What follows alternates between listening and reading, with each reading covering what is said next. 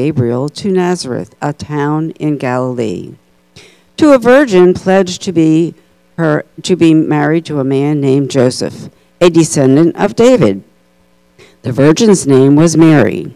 The angel went to her and said, "Greetings, you who are highly favored. The Lord is with you." Mary was greatly troubled at his words and wondered what kind of greeting this might be. But the angel said to her, do not be afraid, Mary. You have found favor with God.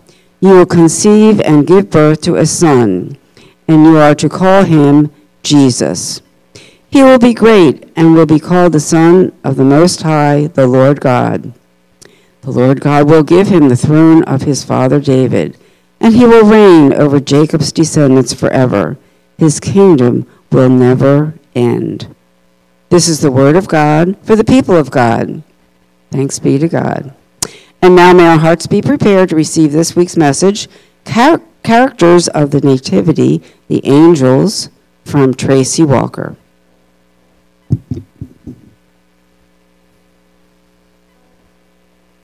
Thanks.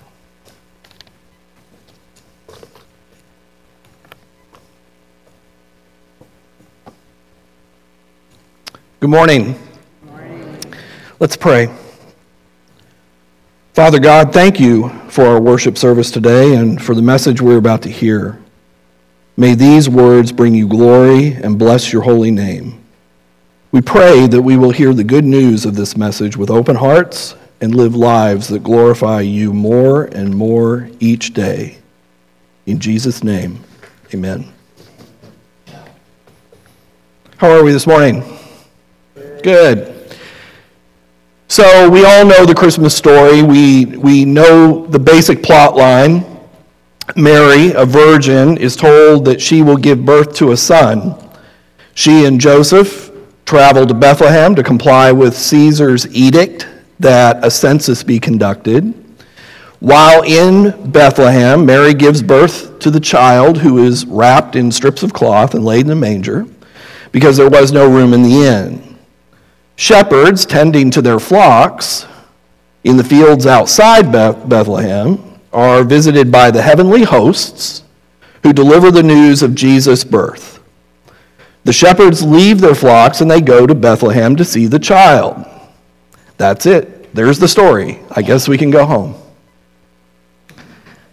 For the next four weeks, we're going to, we're going to revisit this story over and over again.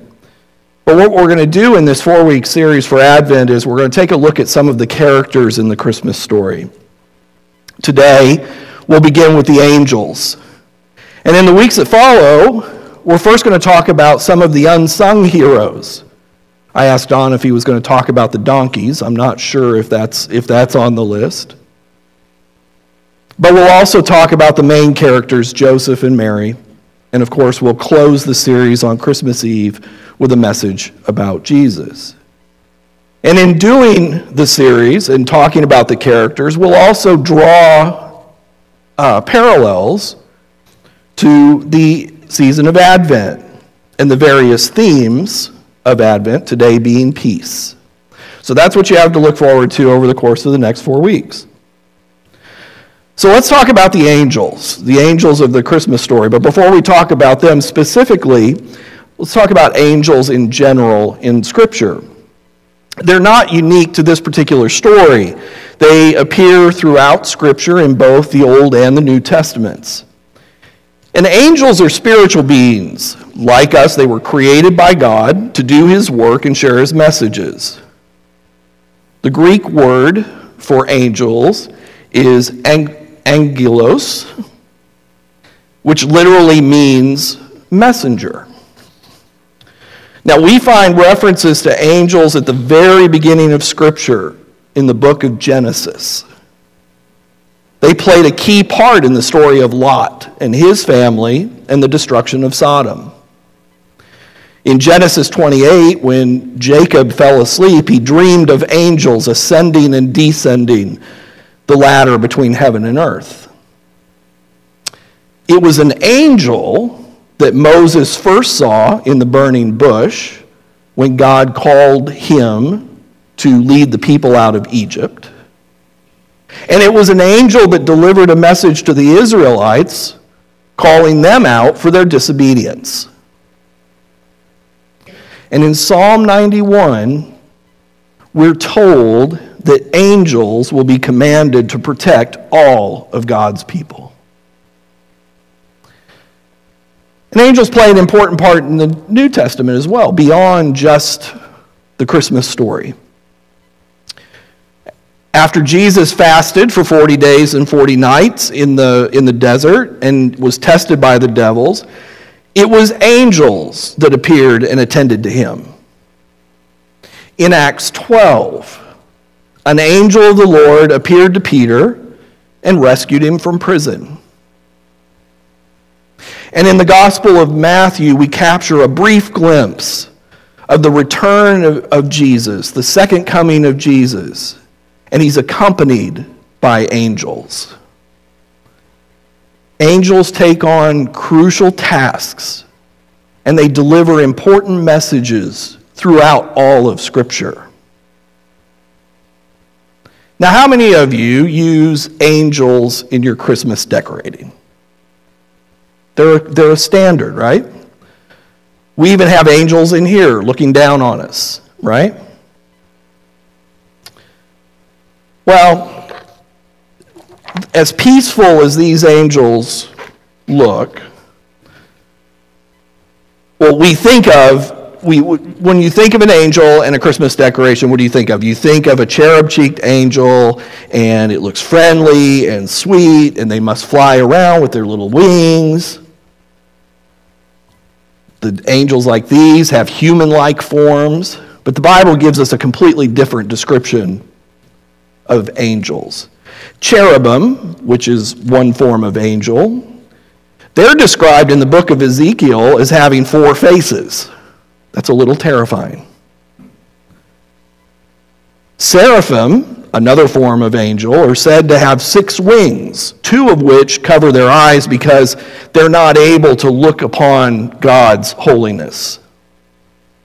Now, some do take on human form. There are two archangels referred to in the Bible Gabriel and Michael, and they take on human form. But in some descriptions, we find out that they're large humans, really large humans. And so they can be a little, um, they, they can be a little intimidating. But regardless of the physical characteristics of the angels, they are a reminder of how powerful and awe inspiring our God truly is. Now, in the Bible, whenever an angel appears to a person, there's typically a common first line that the angel gives out. Do we know what it is?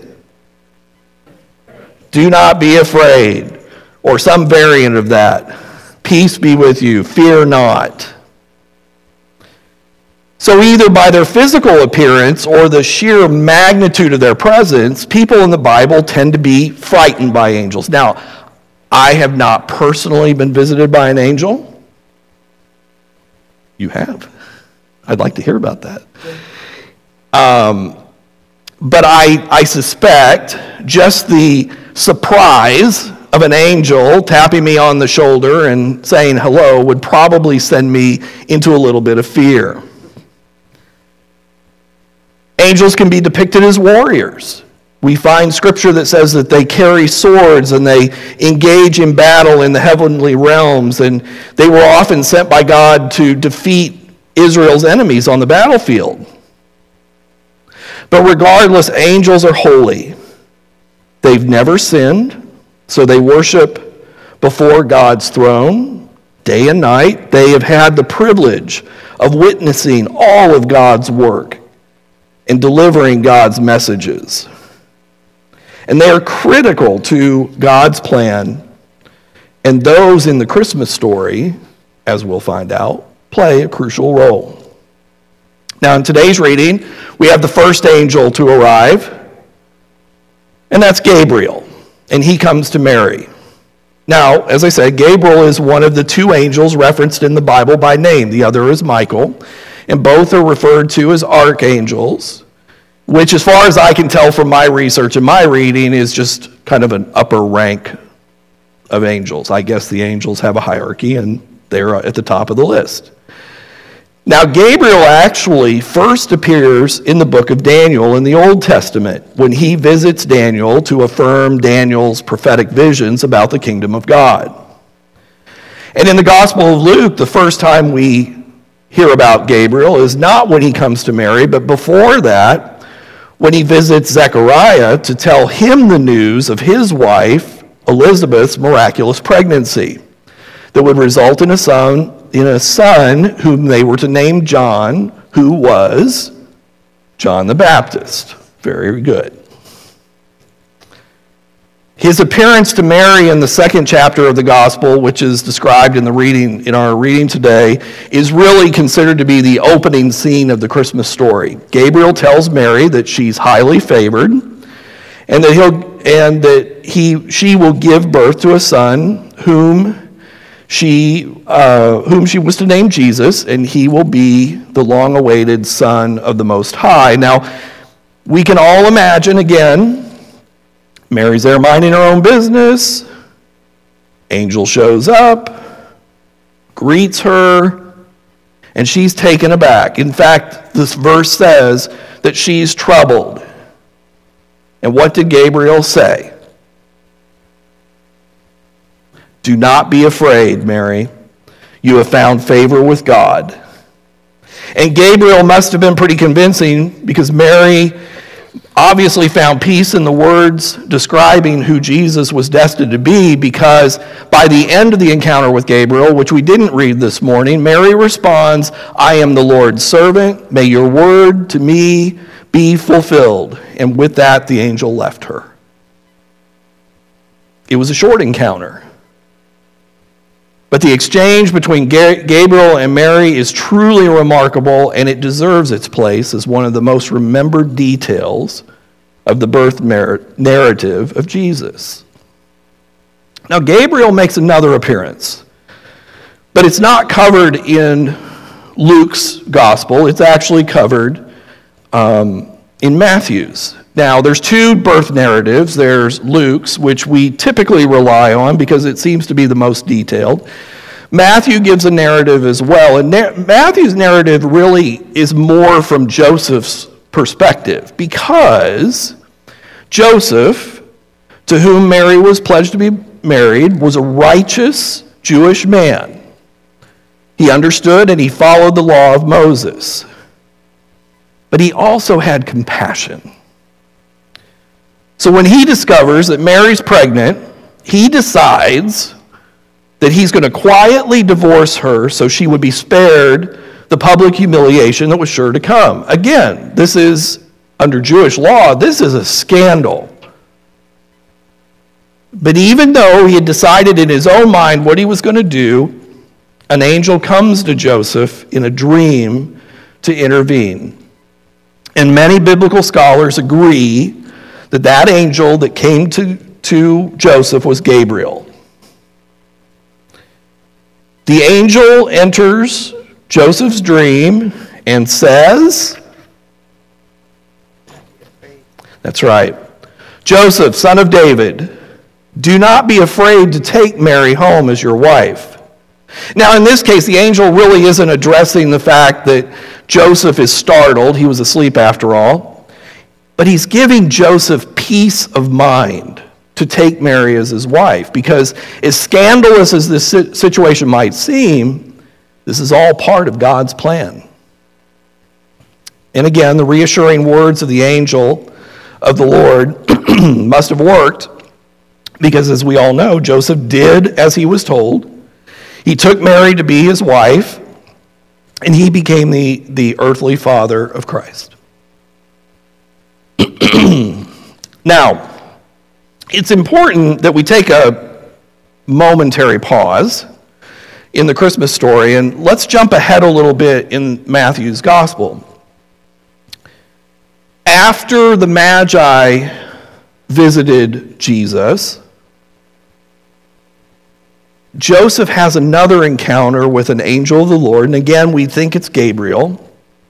And the angel once again comes to Joseph in a dream. And the angel warns Joseph that he must take Mary and Jesus and flee to Egypt to escape death threats from Herod. And Joseph was obedient to the commands of the angel, and he took Jesus and Mary to safety. clearly, clearly, the angel Gabriel was instrumental in the birth of Jesus in that story. It was Gabriel that prepared both Mary and Joseph and set the tone for God's plans. And it was Gabriel, more than likely, that made sure Joseph protected Jesus so God's plans could be fulfilled. Excuse me. Now, when we think of angels in the Christmas story, I don't think anyone thinks of really anything else but the image of the angels announcing the birth of Jesus to the shepherds. That's probably comes top of mind. The interaction as described by Luke begins with one angel of the Lord, but this encounter is a little different. When Luke describes the angel, he includes the description, and the glory of the Lord shone around them. Could this have been God Himself? Luke says that the shepherds were terrified. So, what are the first words spoken by the angels? That's right. Do not be afraid. And the angel, or the Lord, goes on to tell the shepherds that, that the Messiah is born and where to find him. Then, as if to add emphasis, a great company of the heavenly host appeared with the angel. And some translations use the word multitude to describe the number of angels who appear. Luke is, is describing thousands, if not tens or hundreds of thousands of angels appearing before the shepherds. And what were they doing? They were praising God. So while so when Gabriel appeared to, to Mary and Joseph, it was astonishing, but it pales in comparison to the scene Luke describes in the fields. It is this episode with the shepherds that is most awesome. It's hard to imagine having one archangel appear in one's room, let alone God the Father himself and an unfathomable army of angels singing his praises. And while there's relatively little known about Gabriel and the, and the rest of the angels, what is known is utterly remarkable. It ought to be a comfort and encouragement to see how involved God's heavenly creatures have been and are with humanity. This is the first Sunday of Advent. We observe Advent as a time of preparation for the coming Christ child. Each Sunday, we'll light a candle, culminating with the lighting of the fifth candle, the Christ candle. Each candle represents a theme, as you'll hear during the liturgy spoken during the lighting. Over the four weeks, we'll hear about peace, joy, love, and hope. This week, we light the candle of peace, so it makes sense that we've considered the angels of the Christmas story, despite their often sudden and somewhat unsettling entrances, Gabriel and the angels that appeared to the shepherds brought the presence of peace and messages of hope and salvation. They remind us that God is intimately involved in our lives, offering us the gift of eternal life through Jesus Christ. Fear not was their common refrain. To Mary, Gabriel offered assurance that his appearance was the result of Mary finding favor with God. For Joseph, Gabriel provides peace of mind that by taking Mary as his wife, it's an integral part of God's plan. To the shepherds who were so frightened, the angel of the Lord provided comfort by saying, I bring you good tidings of great joy. Much of our world takes a moment to pause to reflect at Christmas, even though many times people don't really know why. It's easy to become cynical when we're bombarded by advertising promoting the idea that the true meaning of Christmas is found in that expensive car with the ridiculous bow parked in your driveway. That is the meaning of Christmas. Who here makes a point of watching a Charlie Brown Christmas each year? Yeah, is that on your on your watch list? Now, there's a perfect example of Christmas cynicism in the midst of commercialization. When Charlie Brown reaches his breaking point, he cries out, Isn't there anyone who knows what Christmas is about? And it's Linus. It's Linus who comes to the rescue as he recites Luke 2 8 through 14. And there were in the same country shepherds abiding in the field keeping watch over the flock by night. And lo, the angel of the Lord came upon them, and the glory of the Lord shone round about them, and they were so afraid. And the angel said unto them, Fear not, for behold, I bring you good tidings of great joy, which shall be to all people. For unto you is born this day in the city of David a Savior, which is Christ the Lord. And this shall be a sign unto you. You shall find the babe wrapped in swaddling clothes, lying in a manger. And suddenly there was with the angel a multitude of heavenly hosts, praising God and saying, Glory to God in the highest, and on earth peace, goodwill toward men. That's the meaning of Christmas, Charlie Brown. The first proclamation of of Christmas came from heaven to earth through the voices of angels speaking to the shepherds. And suddenly there was with, a, with the angel a multitude of the heavenly hosts praising God and saying, Glory to God in the highest, and on earth peace, goodwill toward men. Remember, earlier when we talked about the characteristics of angels, how they were warriors and they were used to do battle for God. Notice here on that night, on that very special night, the Lord of hosts does not send his angels ahead to slaughter the wicked. Instead, he sends them to be heralds of good news, proclaiming peace on earth through songs of joy.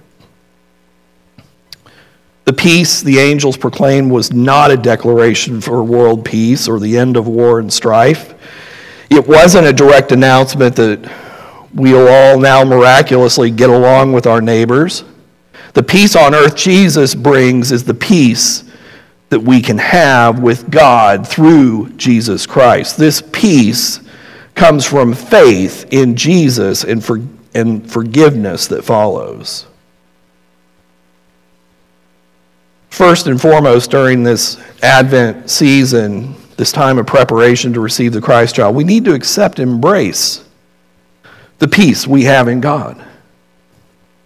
Despite all the talk of peace and grace in Christian circles, very few of us are completely, absolutely, without a doubt convinced that we can receive the love of God as a gift with no effort on our part. We try to make it so much harder. We mistakenly believe that we need to work for it or prove our worthiness of it. In the angel's proclamation, we find out that we can't earn this peace with God, it's freely available to us. We didn't reach our Savior by going up to him. Rather, as it says in Luke 2:11, the angel says, "A Savior has been born to you."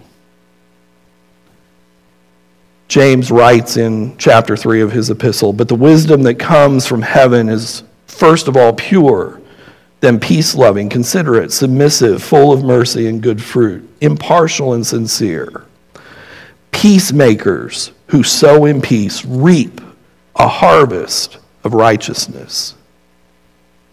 As we spend time during this Advent season preparing, contemplating, and meditating on what the arrival of Jesus means to this broken world, let's find ways to be peacemakers Peacekeeping tries to appease and patch it together and keep everyone satisfied or at least quietly disgruntled. Peacemaking happens through healing and restoration. And Jesus is a peacemaker. Let's pray. Loving Father, I thank you for these words. I thank you for, for the message that you placed on my heart this morning. May we all take time to consider the importance of angels, not only in the Christmas story, but in our daily lives. And may we be peacemakers. May we go into the world shouting from the rooftops the message of healing and restoration that we find through Jesus Christ. We pray these things in your holy name. Amen.